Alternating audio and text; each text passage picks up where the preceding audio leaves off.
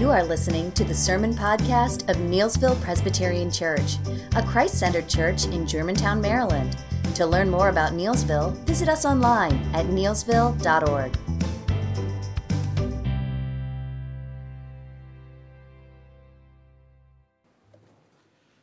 The whole book of Hosea is from one angle a study of what it means to be restored to God, to turn back to God.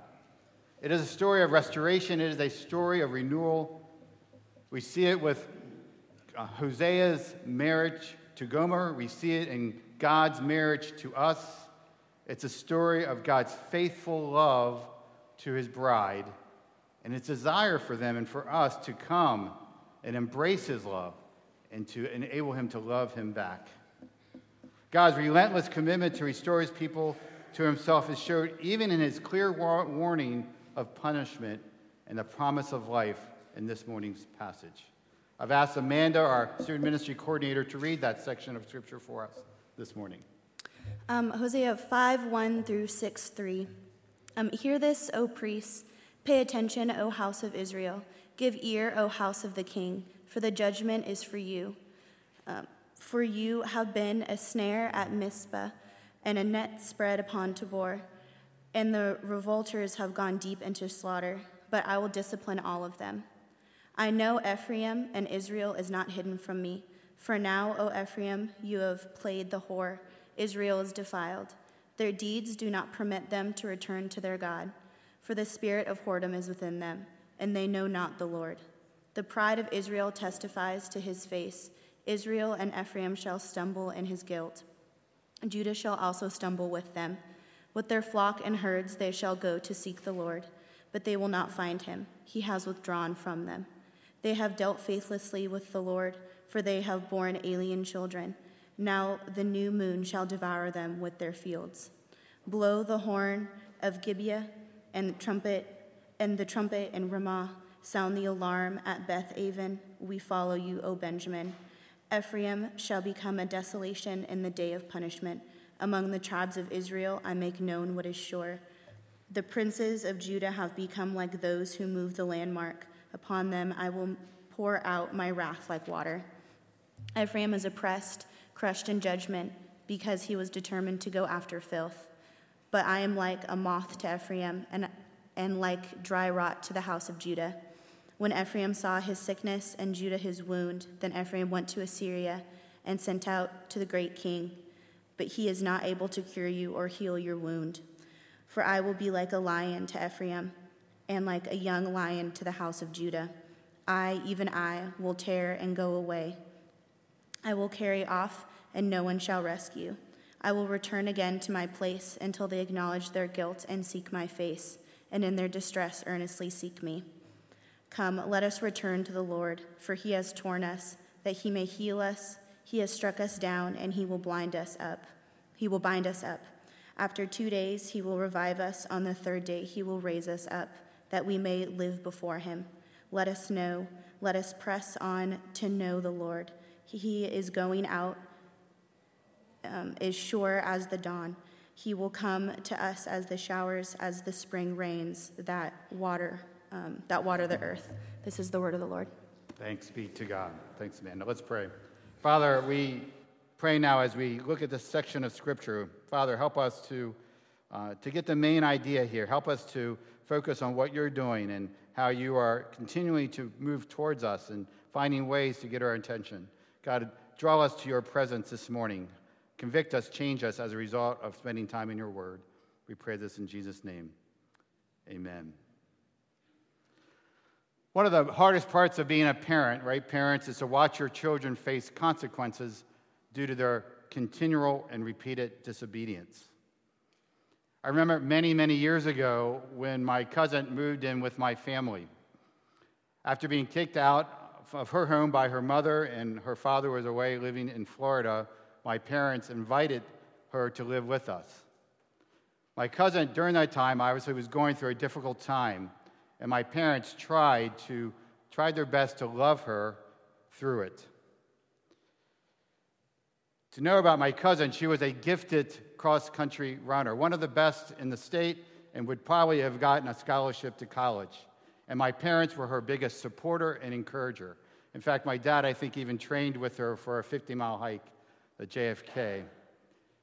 But time after time, my cousin resisted her, their authority. She, time after time, she rejected and resisted my parents' love for her. So my parents became more proactive in providing clear consequences if she continued to rebel and she continued to reject their love. Why did they give consequences? They gave consequences because they hoped that she would acknowledge her rebellion and that she would have a desire to change, but ultimately that they could be restored. In this passage this morning that you just heard read, our Heavenly Father is very clear about the consequences to God's people and what they will face if they continue in their sin and rebellion. He desires so much for them to return to Him and experience again His relentless love. Again, we're in this lawsuit that began in chapter 4 and it goes through chapter 5 and 6. This lawsuit that he has against his people due to their continual forsaking of the covenant, of breaking their marriage vows. He desires for them as well to return to him and experience this love again. But he's very clear that if they, if they do not repent and turn to him, there will be consequences. Now, it's very easy to focus on this, on the people during that time, but I also want us always to bring it home to ourselves. So, as we're going through this time together this morning, I want us to ask our own selves what are areas in our life that we need to repent and turn to the Lord? Where do we, we, we are stubborn and arrogant in our own lives that we need to, to run to the Lord and find renewal and grace? We need to ask ourselves are we pursuing God who is worthy to be known, or are we seeking other things to placate our lives? So keep that in mind as we look at this text. Again, God's people's continual arrogance and decision to live a life apart from God will bring consequences. So let's look at it. The first part I want to see the arrogance of God's people which is majority of chapter 5. And I want to then look at the appeal of our holy Lord, which is the last verse in 5 and the first three verses of 6. So, as you saw, as you just saw read, Hosea again is highlighting the rulers and the priests.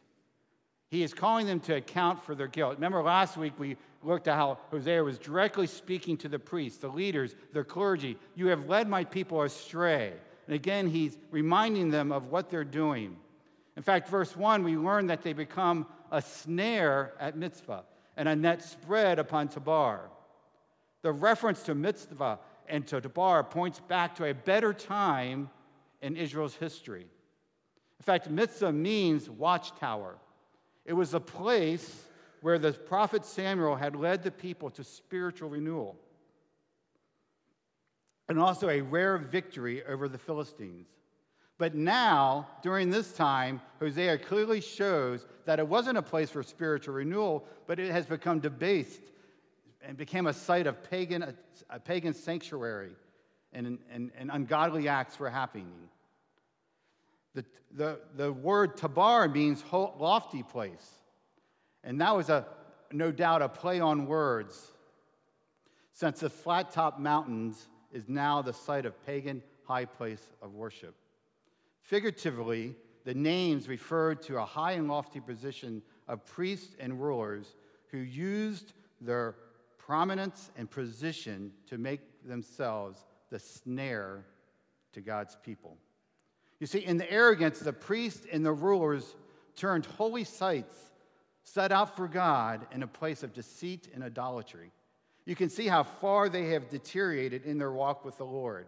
Instead of being, instead of these rulers leading them to the ways of righteousness, the priests and rulers brought God's people in the way of idolatry. And we see the results. God's people, as a result of these leaders failing to exercise their spiritual duty of bringing people to spiritual renewal, we have an entanglement in sin and a depravity which goes further deep. In fact, it's a 200 long journey. The nation of Israel has sunk into low levels in the day of Ahab and Jezebel in the ninth century. It was pretty bad then. God then sent Elijah and Elisha to rescue them. And even their godly influence did make some impact, but the nation still persisted in idolatry. And now, during the time of Hosea, they have gone deeper and deeper and deeper into their depravity, deeper and deeper away from God, and deeper and deeper turning to other things that were empty, that did not bring healing, did not bring power, did not bring grace. And we see the impact then of this nation being led by rulers into this, into this life of not knowing God, not pursuing God, but pursuing other things. And th- the impact of three W's I want us to remember. We see the withdrawal of God, we see God's wrath, and we see people's wrong turn. Look at verses 4 through 7. We see that God is withdrawing himself for a time. Hosea clearly communicates in this, these verses the impact of their continual arrogance of turning to idols.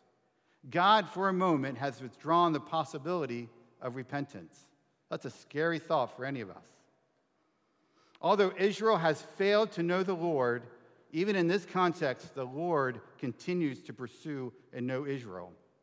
God sees that the people have become utterly defiled through the idol worship and that their deeds do not permit them to return to God. Because of God's people's offered worship only in pretense, they will not find him. His ordinance that God appointed for worship were meant to deepen God's people's devotion to him. But now they practice in a way that manipulates God. You see, during this time, they have no qualms about mixing elements of Baal into their worship. And this is an affront. Why? Because God alone deserves our worship. He is uh, the only one true God that we are to run to and to have a relationship with. And for Israel, we see that their sin will lead to a serious fall, right? The Assyrians are coming, they will overtake them. God's people will be punished and disciplined for their rebellion. But even in this time, we see some, some of, we see God's grace. Because even in God's withdrawal, we see his desire to restore his people.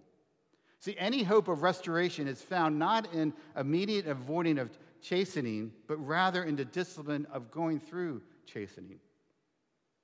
Hosea calls upon those who might listen, and most likely just a few, to accept God's verdict and submit to it.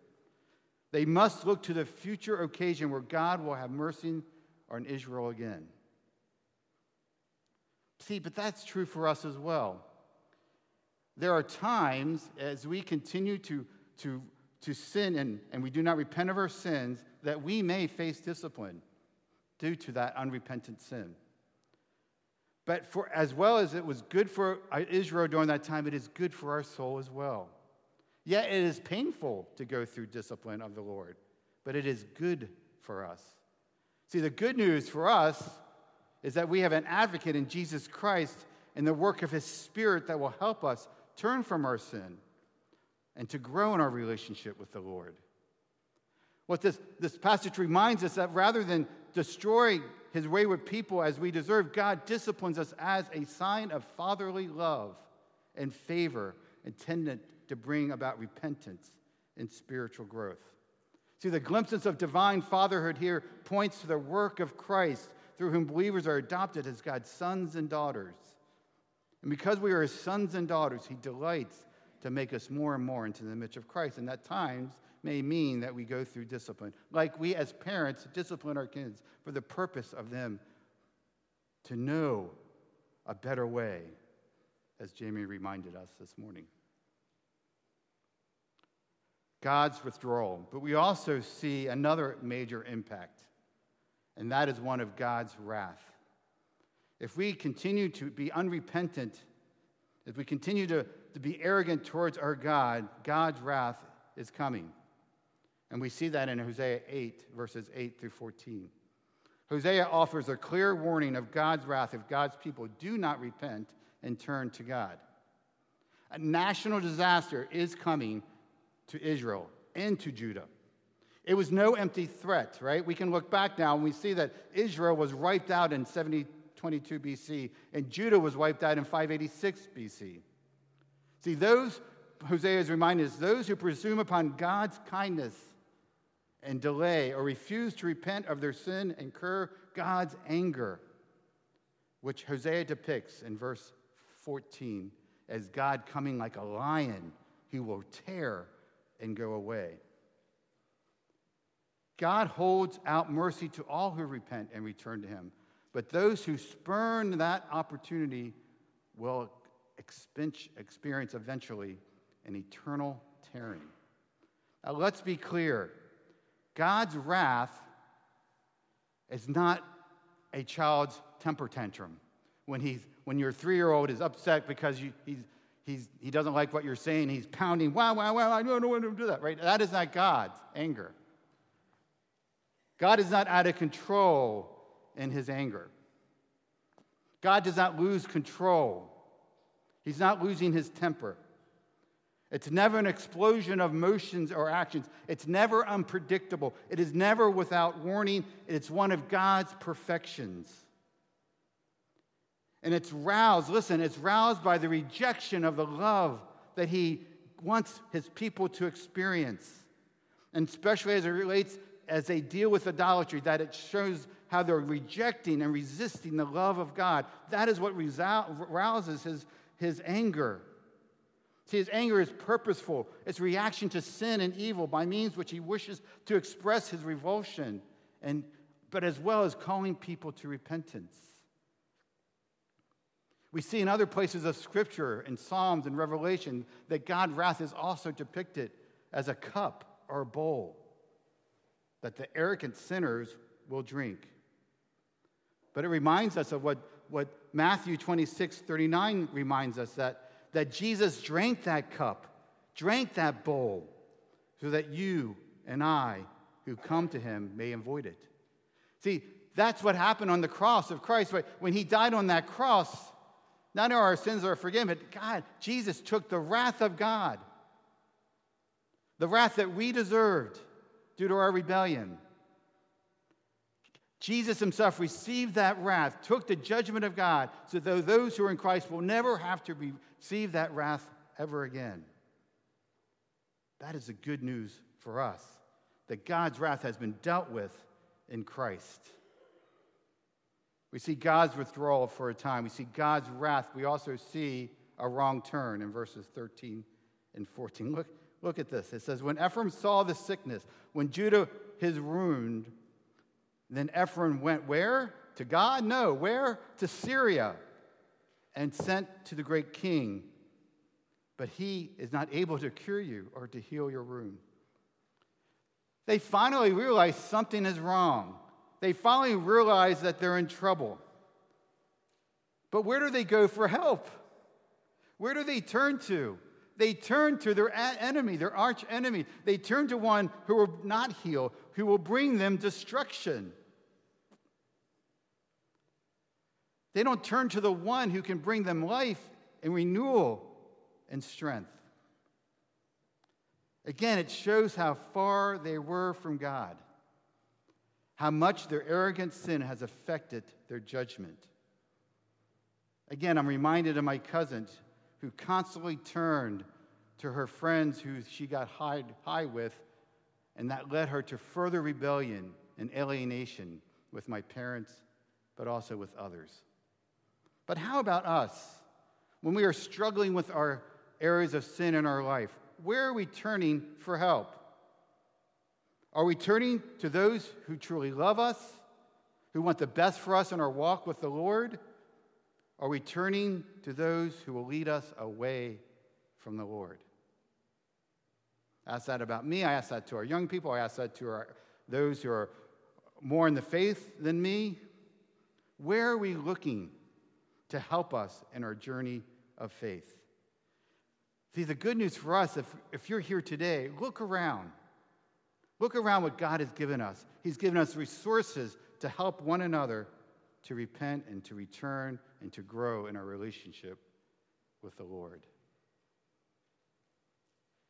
If we continue in sin, God is clear. He will withdraw himself for more time. He will wrath will be experienced, and often we will make wrong turns if we continue to live that life. But what's amazing, even in giving the consequences, even we see where uh, he's very clear, God also is very clear that he promises us life. Look at the appeal of the Holy Lord. Listen carefully again to these beautiful words of hope, of restoration, of renewal.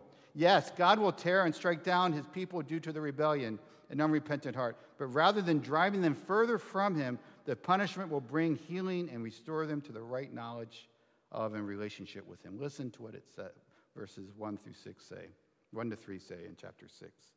Come, let us return to the Lord, for he has torn us that he may heal us. He has struck us down so that he might bind us up. After two days, he will revive us. On the third day, he will raise us up, and we may live before him. Let us know, let us press on to know the Lord. He is going out as sure as the dawn. He will come to us as the showers and the spring rain that waters the earth. As the promise of punishment was real and certain, so is his promise to rescue and bring life back to his people. God always leaves a remnant of believers. Even though God's people may have given up on God, God has not given up on us. Hosea hopes that spiritual awakening will come. Although Israel was struck deep in sin, God has not given up on her. Hosea's relentless love for his wife Gomer led him to persist, right, in striving and to hold for her affections, no matter what she did. He spent years of trying to restrain Gomer's affection and to get loving responsiveness from her, and he didn't give up. But even so, God is much more so. God is persistent. He's relentless with us no matter how deeply entrenched we are in our sin.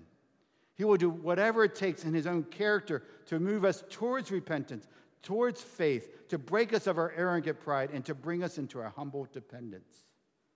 And look what He promises. Verse 1 His appeal offers us healing. See, God delights in mercy. God's delight to heal us. He desires to heal us from our sins. The power, the majesty, the sovereignty, and mercy of God are in view here.